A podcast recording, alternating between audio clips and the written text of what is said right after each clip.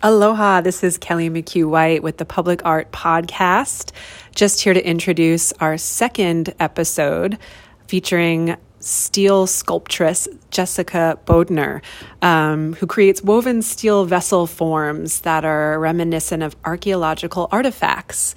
She created our January 2020 Hina'i sculpture that was living at Kipuka Square in the middle of Wailuku town for about a year and has since been transported to Hale Ho'ike'ike at the Bailey House Museum, um, where it will live until we find its next public art installation space. Jessica is just an absolute professional. She's been doing this work in the public art realm for over 30 years. She works with very large projects um, that are very creative placemaking based. That is, she's working with engineers and architects and developers and revitalization organizations. Um, and has just been such an absolute pleasure to meet, to work with, and to get to know. I hope you enjoy this uh, chat with Jessica. Yay! Here we are with Jessica Bodner. And Jessica, where are we speaking to you today? Hello, Kelly. And today um, we're speaking to me in beautiful Paradise Valley, Montana, the other paradise besides Maui. Yeah. Uh, a whole different landscape it's dry. It's not tropical. Um, it's a nice change. It's where I can make um, very large scale artworks and public art happen um, with access to materials that are kind of difficult to get on Maui. Yeah, and you've split your time between Montana and Hawaii for a number of years now. Yeah, so you kind of consider yourself a resident of both places. That's correct, and it's difficult when um, you know, explaining that I really do feel a connection to both places because we spend some years um, seven or eight months in Maui, yeah. some years seven or eight months in Montana. Last year, um, it was eight months in Montana just because of COVID. Um, I installed the Hina'i sculpture in uh, Ki, uh, Kipuku Square. Is that correct? And yeah. next to Iao Theater, and that I think that was on uh, January 1st. I was trying to remember if that was New Year's Eve of 2019 or New Year's Day of 2020. Yeah, I think it was it, New Year's Day. I think it was New Year's Day, and it was just wonderful. Um, fun to install, really easy. Uh, so we went on a little trip to the mainland. We thought it was going to be a couple of weeks. Right. And visited my folks and stuff. Um, and then COVID hit, and we were in Mon- we found ourselves in Montana, and not being able to travel back home to Maui, which it's cold in Montana in the winter.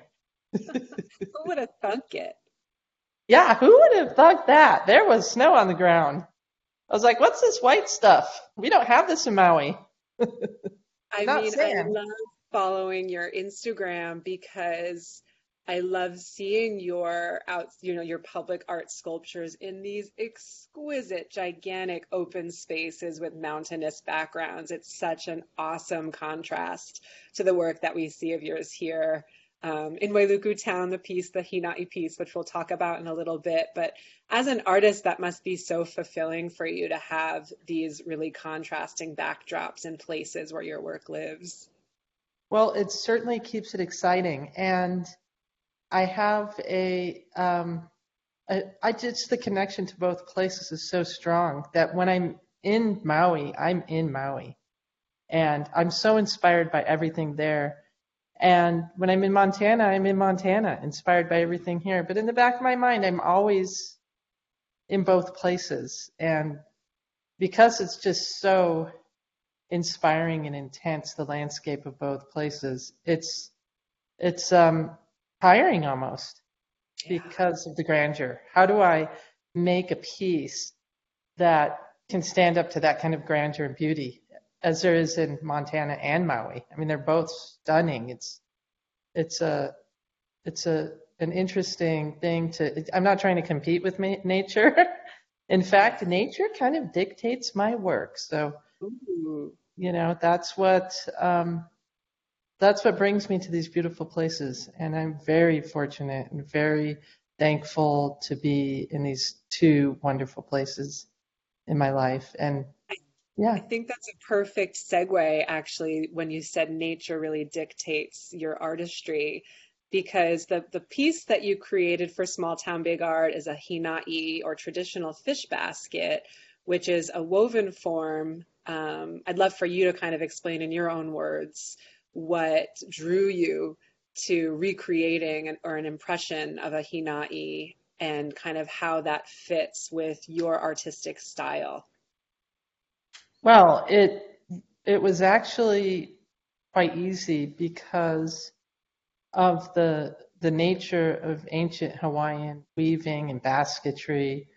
Um, it just I just started doing a little research when I saw the call, um, and being a fisherman myself, um, which is which is really part of the community in Hawaii.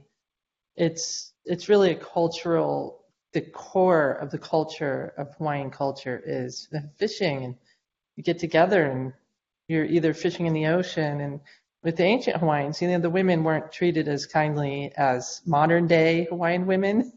Um, and I, I found an, an article about the ancient Hawaiian women and how this was a way for them to participate in the practice of fishing was weaving small hinai and catching small bait and and sustenance for while the men, men were out on their canoes hunting for weeks and maybe not home and bringing the big kahuna in, um, they had to feed the kids. And it was also a way for the women to get together and talk story and and you know just just really be productive in their community and contribute. And I just love that each one of the hinais were unique to the person who is making it like a sculpture. So no two are exactly alike. The concept is the fish goes in the basket and can't get out. There's so many different shapes you can make yeah. to create a fish trap. And fish traps are kind of universal around the world in ancient cultures and even modern days. Uh, we still use fish traps. Although they're illegal here, you can't use them in Montana. And I believe they're illegal in Hawaii unless you were to get a special permit. Interesting. Um, especially that kind of a fish trap because they really go in and they can't get out. They work. In fact, this hinai that I created, um, I also found some references and old images of drawings of huge hinais that the men would create. That it would take four men to bring out to the to the fish ponds, and they would catch huge fish inside of these hinai. So there was no limit to the size. Um, and I was astounded. I was like, wow, I didn't realize you could make such a big one. And um, that's how where I got the idea for the hinai that I created. And the basketry style um, just lends itself to my work. I like to use strips of steel, roll them, and weave them together into shapes. Um, so it was a perfect fit, and it was really easy for me to find this inspiration. It, it was just, it was seemed meant to be. So we talk a lot about this balance between Kane and Wahine energy in small town big art. And it's interesting. I, I look at what you do, which is you're working with fire and steel, and like your whole body is getting into this art form. And I look at your end result, and they have these gorgeous, like feminine curvature and really. Mm-hmm light appeal to them, I wonder if that's something, you know, in today's modern society, maybe that's not the type of contrast we, we would naturally highlight, but I do wonder if that's something ha- that strikes you as an artist, that really different contrast between the feminine and the, and the masculine that appears in your artwork. I really appreciate that you notice that because from the get go, as an artist, as a Wahine artist, um, being when I when I discovered I wanted to do sculpture, which was I was around 18, um, and took up welding, it was all guys. You know, my instructors were men. Even when I wanted to learn to weld when I was a kid, my grandfather was a, a bridge builder for Chicago Bridge and Iron and an engineer, and he said, "You can't do that. That's a that's a boy's job. Go play with your dolls or play in the garden." you know, why don't you bake a cake? so that kind of enraged me. but I, I, figured out how to do it on my own. Grand, I still love Grandpa. Um, rest his soul. he inspired me to, to become a sculptor and to work with metal, whether he knows it or not. Yeah. Um, but in, in, in college and in my career, I noticed that how they how they teach welding and sculpture, it's a very masculine format. It's very it's I beams or found objects that are welded together, and it's very heavy, and you need a crane, and you need a lift, and you need to you need to make this big, heavy obelisk or something that's that's very masculine. That they didn't they didn't teach that you could you could be feminine. You could make an elegant line in steel, and and so I took some jewelry classes, ah. and it was in the jewelry classes where the women were teaching yeah. that I learned all about different metalworking techniques that were very feminine. A lot like the little hinai baskets, very feminine form, woven together. And I thought, well, hey, why can't I just do this in on a larger scale? And yeah. um, that's what I've been doing. And, and I do want to try and bring a lighter, more feminine drawing kind of approach to my sculpture. Not that I'm trying to say this this is a feminine piece or I'm a woman. Look at me. Look at me. I'm a woman making sculpture. There are plenty of great, talented female metal sculptors out there, but the the realm of metal sculpture is pretty heavy duty, pretty masculine, and um, you can even see it in the in the women sculptors. It's it's not that easy to make it that look feminine and light. Um, yeah. But but it's it's part of my style too. I, I welding and the metal. It's almost like a palette, like a like a drawing or a painter's palette. It's just another use of line. And do you have a background in drawing and painting or other fine arts, or did you dive headfirst into sculpture? Oh, I sure I have a background in drawing. Thing uh-huh. I have, I took four years of anatomy and um, figure drawing, figure painting, illustration. So I can pretty much draw anything. I could I could draw a dog. I could draw a human. Um, I can do anatomical studies of a cadaver or botanical studies. Um, I chose and when I started sculpting, I stuck with the figure as well. So I was doing figurative sculpture in the beginning, um, which it was just coming off of what I was learning in college. And I went to an art high school for four years, an art prep school. So I had already learned um, the basics of art before I entered college. And so I had a head start of everyone else when I got there. So when I started sculpture, I was able to start with the knowledge of all that figure drawing and years and years and years of figure drawing and um, all the art history. And um, I had a, a, really good understanding of the form, of the human form. And that's what gave me the um, just the freedom and the, the confidence to go, hey, I don't need to do the figure. I'd like to be more abstract and not so figurative or representational, um, and be able to express myself through the line and the form in a more modern, abstract, simple way. And yeah. that's what I've been doing for a lot of years. I go back and forth. I still draw flowers and people, humans. Well, I, I still do a lot of drawing and painting. Beautiful. Yeah, and your sketch of the Hinai um, that you presented to the Small Town Big Art team prior to really diving in and getting started on your sculpture is one of my favorite sketches. I am such a process nerd. I really revel in like the sketching and the outline and the rough edges. That's my favorite part of all of these, you know, these paintings and murals and sculptures um, and even with the plays, you know, to kind of hear the concepts and the way that the the dialogue is unraveling, I find that to be a really exciting part of the process. But I could tell in just looking at your sketch of the hinai that you had a very trained, you know, fine fine motor skill set. And I, you know, mm-hmm. I I never had asked you about your background in the arts. Um, to hear that you are a classically trained artist makes perfect sense. And I can remember when I was in art school myself, um, I just wanted to be a good drawer.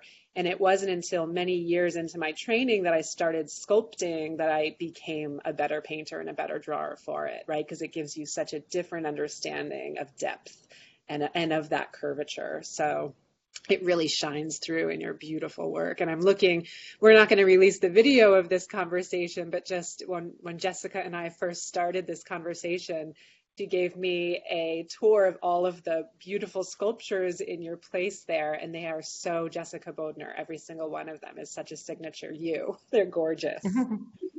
Thank you. So I did show you, but I did I did the furniture too. Quite a bit of furniture in here, tables and such, and um, photographs and paintings. I, I built an artist retreat recently in the mountains. It's very remote. Um, we we drive about an hour from our remote place here in Paradise Valley, Montana, up into the mountains at, about 7,000 feet. And I just spent the weekend there. And I, I painted, I did three paintings. Um, and one of them was botanical um, drawings on uh, wood board of the local wildflowers up there. It's really inspiring. And I think, um, you know, having that classically trained background, it just allows you the freedom to create in all kinds of um, art forms. And so, just yeah, love my little cabin. I go up there just to just to contemplate and think about the world, and maybe not think about the world. And yeah then come back to my studio and I've got this great metal shop. So today I started working on another sculpture that I've been working on for a year. It will be done in a couple of days. But Ooh. having that reset in the woods um, really reset me in a way that allowed me to come work on that piece. And I know I'm segueing a bit, but um, I think it's important for artists to to work on lots lots of different projects, but finish them as well. Really good yes. finished pieces. yeah. So my my cabin up in the mountains, I made all the all of the work up there. I designed the cabin, and it's it's truly an art piece, inside and out. I'll send you some pictures. Please, I remember getting the tour of your home in Kula, and right, we have the same architect of the of our house. Yes. Stiller Pole Homes and I remember just saying to my husband after, we have to go back to Jessica's house. She's built everything. You built the furniture. All of the art is yours. It's like walking into a museum. I was so utterly impressed with your surroundings. And I can't Thank imagine you. a more inspiring space to be able to come home to. And it would be beautiful to see pictures of your your cabin retreat. Yeah, it's a it's a whole different um, experience as well. And um, I'm making another piece in Maui that's a a wood piece with um, some locally sourced um, species, and it's a really lightweight, airy piece that I'm going to hang in the ceiling, and um, I'll show you when it's done. That's for me though. I'm not going. I don't know. Everything's for sale if you're an artist. you have to be able to let go. Right. So but I'm finally at the age and the place in my career where I can make some work for myself. yeah, please do. I mean, yeah. I've been curious to hear more about the segue because this is the public art podcast and it sounds like you started welding when you were 18, classically trained artist, art high school, art training in college. When did you break more into? Well, first of all, did you have a gallery profession or were you primarily a commission artist and how did you then segue into the public art realm you know that is uh, that's an important question and which uh, what I how I can answer that is um, yes I started in galleries and I think that's a good place to start for any young artist. Um, I did gallery shows. I did installation art, a lot of installation art, um, and just pumped out tons of art and sold it for whatever I could just pay the bills. Yeah. Um, but I believe I always want, I was always more interested in making artwork that everyone could see in a public setting or in an architectural setting that that was accessible. Um, it's wonderful to make art and to get paid for it. Um, but sometimes, and I'm going to say most of the time, your work will go in a private home and no one else will see it. No one will ever enjoy it. And so your your work is not being appreciated um, as much. And and I think I think a, public art is so important um, for kids and adults and older people to reflect on and to to it, it takes you away from all the modern stress and things going on in life and um, it was always in the back of my head and so i had been applying for public art since college. I've applied for hundreds and hundreds of projects and all along um, i was not getting accepted for these projects but i kept i kept working on the gallery work and then eventually was doing a lot of light sculpture and freestanding sculpture and had some success there, got some good reviews, had some pieces in, in New York get reviewed. Um, and I got a lot of press. So all of a sudden, people were knocking at my door and wanting my work. So that's kind of when I became a commission artist because I couldn't keep up. So I hired a bunch of people, and, and for a long time, for about, I'm going to say about 15 years, I had anywhere from four to 10 people working for me in my shop in San Francisco, um, creating my art and creating multiples of pieces and um, light sculptures that were integrated in architecture or working with um, hospitals, hospitality. So I've I've really been lucky and got and had the opportunity to work with some talented architects, landscape architects, um, engineers even, to um, incorporate my work into into corporate settings or setting buildings um, where more people were, and that's that was getting close to public art. At least a lot of people were seeing my work, and I was getting paid for it. Mm-hmm. Um, it wasn't until the last ten years that I realized having so much overhead and so many employees was taking away from a bit of that creativity of making new work. So I was making a lot of work that was kind of repetitive. And I wasn't I wasn't getting the opportunity in my 100 hour week schedule to come up with new ideas and new pieces. Yeah. And because I was always trying to finish the next piece or the the 10 pieces I had on order. So until I got that done, I, I only had a few hours here and there to work on new work. So um, actually, downsizing was the best thing I ever did, and moving to Montana and Hawaii. My husband had a house there for 35 years, well, now 40 years. Um, and that's the Frank Stiller house that you saw. So um, I think it just really opened up a whole new avenue for me. I, I had been doing public art pieces that I got accepted for here and there over the years. Um, but now I'm really kind of moving in that direction more and just want to focus more on that and more on new work. And that way, um, that's all I'll be doing is, is public art. It may be an occasional piece for a homeowner here and there because I do need to pay my bills still. Of course. but um, public art doesn't really pay, um, but it's it's it pays in other ways, in so many other ways. Just culturally, the significance of the piece, especially when you can make work that's related to the community and um, kind of speaks to the community and the local people of the area where you're making that piece. Um, it makes me feel great. I'm really happy. Uh, perfect segue into back to Hina'i and how your process of selecting a proverb, an 'Olelo No'eau from Mary Kawena Pukui's book, which ultimately I, I, believe you chose no task is too big when done together by all. Just simply selecting that proverb, and I think we wrote a press release and let the world know that this piece was coming. It attracted Eagle Scout candidate Jonathan Merchant.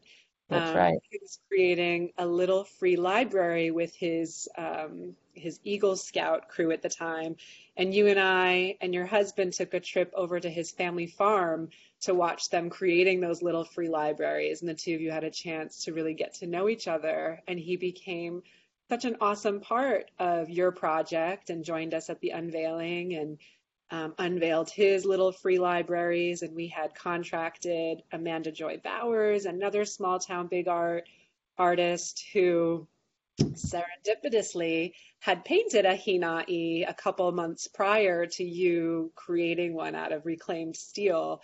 And I'd love to hear from you kind of how you felt about that whole process. I mean, this just came out of nowhere, you know, like you came to the table with this beautiful idea I know that you and Sissy met, and she said she felt like she was meeting a kindred spirit, just felt like you had such a deep spiritual understanding of the responsibility of selecting a proverb.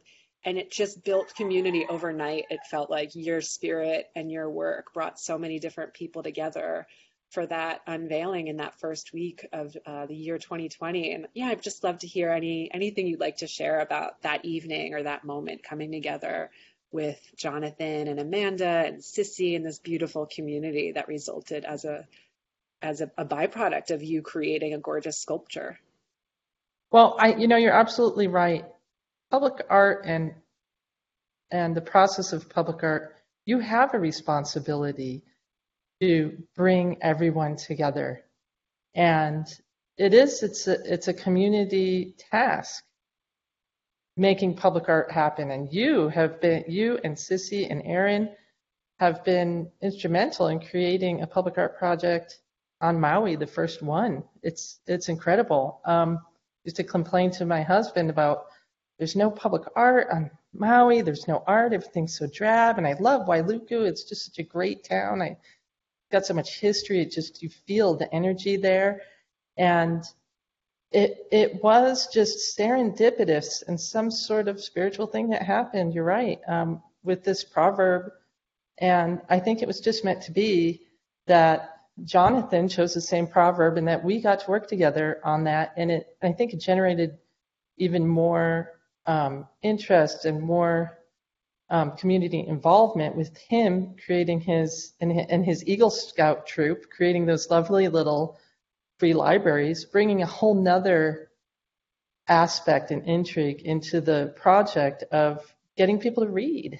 And you know sharing that. I mean Wailuku has a lot of um, people who are homeless and maybe going through a hard time and maybe even they could go pick up a, a book and read something and, and it could just make their day and make them feel better it, because they're going through such hard times. Um, so many people don't even read or they they don't even see they don't even know what a book looks like anymore with all this technology. And i think it was really great that he put this project together with his with his um, eagle scout uh, troop and what a great idea and I, what a success it was it was really wonderful and i get chills up my spine thinking about it um, yeah. it, it was a wonderful ceremony um, and the, Amanda did a great job painting those boxes and mm-hmm. just it's just great. So public art is about community and it is our responsibility to share that with the younger people as well, yeah. with high school students and kids. Um, and usually with my public art projects in the past, I have done some sort of lecture or a class with kids to teach them um, a little bit about art or to, you know, they get away from their daily routine or their school routine and they can do something totally different. And I think that's pretty big of Jonathan to have thought about that himself and, and brought those, brought the people together on his family farm and, and to make it happen. I mean, yeah. that's what it's about. It's people can talk the talk, but you got to walk the walk. I, I think he's going to do well in his life. I really do. Oh yeah what a support system he has too with his his mother Shelley Pellegrino and his grandmother Auntie Wallette Pellegrino. They've been such an important part of small town big art. Um, so seeing him as a 16 year old at the time come yeah. forward and, and kind of ask to be part of that process showed such beautiful leadership in our next generation, right? Um, of I guess Wailuku historians, right? We're preserving these stories mm-hmm. and making history and inspiring other people to get involved. And that is my favorite part of small town big art is these chance meetings and introductions with other community members that are looking not just to gain something out of the process, but to contribute something to the process. Yeah. just make that reverberate even louder and further. And we're really seeing such an organic process of community building through this program. Um, in all of the people that have visited your sculpture during the time that it was still at Kipuka. It only lasted there a year and change. I think we need a better base, right? A little bit more of a security system for that gorgeous mm-hmm. sculpture. So we've moved it to Haleho Ike Ike at the Bailey House Museum or Maui Historical Society um, until we can find a, a, more public place to put it. But even with the sculpture at Bailey House, we're hearing from so many people, oh, it's found its home. It's gorgeous there. Keep it there. so I'm wondering how you feel about its its temporary home at Sissy's property at the Bailey House. Well, Sissy is like one of those people you meet in life, in the world. She's a rare human being that just emanates kindness and knowledge and generosity, and she's really a kindred spirit. Um, I can't say enough wonderful things about Sissy and what she's doing over there at the Bailey House is incredible. I love the Bailey House, and when my husband and I brought the sculpture over there that day. Um, it was a beautiful day, and it just I was almost like the sculpture said, "I want to go right there." So it the sculpture knew where it wanted to go, and when I placed it there, had a few rocks just to make it even. It's it seemed like it did find its home, and I love it there. And if that does end up becoming the sculpture's home, it's not up to me. Um, I would be thrilled. I think it's a wonderful place. Yeah. I think it it's it's colorful and it it brings meaning to the the area in the back there behind the Bailey House, which has some historical artifacts and some grinding stones and you know it's it just seems to work right there. It looks great. I love it. And I really why love did you it. choose, or can you tell me about how you came to choose the color of your hinai? So yellow is a well favorite color of mine, but also um, a color that uh, was represent uh, symbolizes royalty in ancient Hawaiian culture, and so the ali'i were would wear yellow and yellow feathers and yellow leis, um, and I'm not sure, but I believe they're the only ones that were allowed to wear that kind of yellow. It was a, a display of royalty. Mm-hmm. And so it seemed kind of fitting, to, seeing as um, fishing and the hinai were such an integral part of uh, Hawaiian culture and still to this day. Um, I think it's it's um, it's it's very important to be kind of royalty, a royal. It's an important and, subject matter. It looks good. Yeah, it's gorgeous. We're looking forward to watching it continue to patina and kind of change over the years because that's just the inherent uh, behavior of the material that you worked with, right? Uh, that's correct. So it's already starting to get a little orange in there, and so it will eventually decay and become more of an archaeological uh, artifact in the yeah. future. Um, not that it's going to fall apart; it should stay together for a long, long time. But it's going to it's it's going to give it a more organic life. It will have a life to it eventually, um, being that it's iron and in a salt air environment, it tends to want to eat away and corrode iron. But it's beautiful. It's a gorgeous um, patina method. It's just I don't have to do anything to it. I can just leave it, and it will it will age on its own. I did I did touch up a little bit of the areas that were kind of um, marred from the mounting of on that concrete base. Um, mm-hmm. I do like it better on the ground. I think it looks more natural, and it's it's not. Um, I liked it on the concrete base, but I like it. I originally conceived it on the ground, so that was that was a nice um, move in over to the Bailey House. I I think it looks great. I love One it there. interesting thing about small town big art, and please shed light as to whether this is something that happens in your other public art programs, is that oftentimes a, the direction of a project will sharply shift and it throws all of us off of our seat cushions for a minute and maybe there's a little bit of panic right we kind of have to recalibrate mm-hmm. but once the ultimate conclusion has exposed itself, has revealed itself to us, we realize that was what was meant to be all along, right? And Sissy is constantly telling me, Ho'omanawa nui, trust the process, be patient. This mm-hmm. is the mm-hmm. way it was supposed to be all along, right? And I think with your sculpture, yeah, I know you went down there and kind of had to re-secure it to the base. We had a couple of issues of people maybe wanting to borrow the Hinai sculpture. or maybe wanted to go get one fish. maybe they needed to utilize the Hinai sculpture. Yeah. So we were a little bummed and we had to move it, but my goodness, what a beautiful outcome. And I yeah. wonder if, yeah, maybe there's some pointers you can give me. Like, is this something that happens in other public art programs throughout the nation that you work with? These these sudden shifts that I just need to get better at leaning into because they're ultimately leading us the right pathway? Well, I think that um, in so it really depends on where your public art project is going. Um, obviously, that location where the Hinai went is in a, a bit of a, a not dangerous location, but a location where, where some homeless people and people who are maybe coming from the rehab center um, who are not rehabbed um, have a little party there every night. So that location is iffy for public art projects unless it's really um, like a tiled, in, glued to the surface. But even like a mural or anything there could get damaged. You know, it's all location, location, location. So that's always going to be a tough challenge in in small or large cities. Um, you know, if you're in a rural area where there's, you know, zero crime or uh, vagrancy, you're probably not going to have as big of a problem. But on Maui, you know, this is an issue. Um, so it's with three-dimensional sculpture, it's always an issue with people trying to steal. Yeah.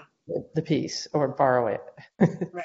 and and then you know, people with with two, um, murals too. Um, people wanting to deface it or getting offended and graffitiing over it. I, I used to be a muralist too, part time when I was in college, and um, in San Francisco, you just can't believe the beautiful murals that are getting destroyed on a daily basis. So protect, you know, thinking in advance, how do I protect this mural from someone, you know, painting over it or scratching into it. Well, there are there are really good top coats you can put on murals that somebody can go spray paint over it and then you can wipe it off yeah. with a thinner. Um, and then sculpture, just mounting it properly, you know, in advance, pouring a footing that's made for that sculpture that um, can be properly anchored with bolts. So that's kind of an important thing with like three dimensional work. Um, you know, is it a traffic location? So can somebody drive into a piece and damage it? Um, so these, you know, these things are always a concern in public art. That's that's really in high, you know, high traffic locations or where a lot of people are, um, and kids. That's always a concern. Yeah. So kids like to climb on things. They like to get their finger, little fingers and stuff, and um, and there's guidelines for um, child safety and um, the requirements for sculpture for those projects. Yeah. Um, but you know, it, yeah, it's it's it, it, can be very organic, I would imagine, in most public art projects. When I did a, a piece for the Hunters Point Shipyard um, back in 2015, um, they had cho- it was such a big project. It was a Superfund site. They had chosen um, 15 artists to do pieces there, and mine was kind of in the mid range, but there were several problems with those pieces. There were a, there were a lot of issues that happened, um, and that's a big city agency. We worked with the San Francisco Redevelopment Agency and uh, the federal government, and so the the contracting and um, all the requirements and all the codes were there, there were 100 page documents that he, you had to deal with you know, into in order to pass your your sculpture piece through. And there were still big problems with not, mine. Fortunately, didn't have any problems in that one. So, and how, I think my piece was the first one to get installed, which ooh. was I, that's how I like to do it. I like to I like to make my pieces and get them done and installed on time. Um, you'll find that a lot of artists will not get their work done on time.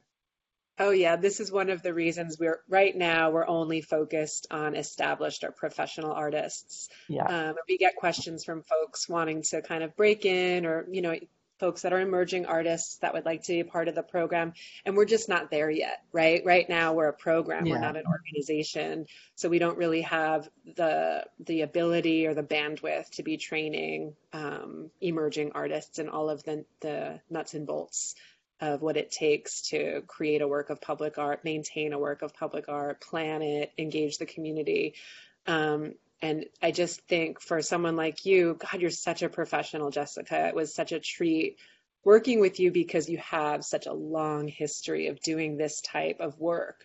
And I wonder if you have, you know, advice that you might share with emerging artists looking to break more into the world of public art. It's not just working in a vacuum and in a gallery with your idea in your space. So much collaboration has to come with it, and so much you have to have your maintenance plan and yeah, I'm wondering if you have other bits of advice that you might be willing to share. Yeah, um, well, the I think the most important thing is um, just basic business training and business practices for artists. So you really need to understand that um, whether you're doing a painting or a sculpture or a performance, um, you're selling something. You are you are providing a service, you're providing a product, and you need to stand behind your product. And you need to also understand that when you're doing a commission piece, which is so different than a gallery piece, um, you've got to work with a whole group of people to make that piece become a reality. It's not just you. It's not just all about you. It's about it's about um, the end result and product that you're making for, and especially for public art, um, it's it's a meaningful piece that belongs to the community, and it's not going to be yours in the end. You're giving it away in a way, but you're also you, you really need to work with the community, the architects, the city planners, and insurance providers, and um, you know having the maintenance plan and working with engineers. It's it's a whole process. So getting just a foundation in business practices help you helps you get there. And then doing commission art before delving into public art helps you work with other people on projects that let's say you work with an architect to create a piece in a new building or a landscape architect who would create a piece in a new park um, you need to work directly with them and with the engineers. And that's kind of like segueing into becoming a professional public artist. Public art is the hardest, most difficult um, type of artist you'll want to become because of all of the different facets. It's it's not just about making your piece. Making the piece is the fun part. And uh, the other part is fun too. You know, engaging with the public, engaging with people, and you meet new people and you get to be a part of a community and your work ends up becoming a part of the landscape of that community and, and the language of that community. So, so that's my advice. Um, and artists just never get enough business training. That's going to help them. That's the number one thing you need as a, an emerging artist in whatever you do. Yeah. Even in a gallery. I'd love to hear about a piece or an experience that you feel most excited about from your many years of creating public artwork? It's always the next piece. Perfect answer. and and I'll tell you just briefly, my next piece is probably going to be a very involved uh, piece that takes several years, and it's a public art project for the University of Hawaii uh, Oahu West campus, and it's right in front of the building in the big roundabout. So that's a pretty big piece I'm excited about um, that I'm working on, and it will. I can just say that it will have um, a uh, inspiration again of Hawaiian culture and have ties to the community. So I'm looking forward to the whole process of making that piece, and I'm just in the beginning stages of it. So Yeah, we'll see what happens. I think you and I spoke while you were still waiting to hear if you were selected, and then we spoke a day or two later, and you had been selected. And I'm like, when can I talk about this? I'm so excited for you. I know Yeah, really so it's exciting. Um, contracts have been signed, and we're just moving forward. I have um, just I'm just very excited about it. It's the calm before the storm, I guess. Um, Oh, We'll probably be spending a lot more time in Hawaii uh, for the next four years, and so I'll be also utilizing my studio there to make s- a, more smaller pieces and uh, maybe some medium-sized pieces, stuff that I can ship because I can't really get things on and off the island that are any bigger than the Hinai, for instance. Yeah, and that's six feet in diameter. I don't remember. I can't. I can't uh, estimate how tall it was. Do you? I think it's about 48 to 52 inches in height, something like that. So it's more of a donut shape. And how long from start to finish, or did did the process of creating the Hinai, if you could just walk me through? So I got back to Maui in September 15th of that year. I have this incredible memory. And I started working on it immediately. I shipped all the supplies over the summer here in Montana. I I spent quite a few days preparing the material, cutting it, rolling it, cleaning it. So I prepped it all here. So I wanted to make it really easy when I got to Maui to just start making it. And then um, shipped it in boxes to Maui. As soon as I got the boxes, then I opened them up. I was like a like they were like Christmas presents. It was so exciting getting the metal. It's just really great when when it's like a precious metal really there on Maui.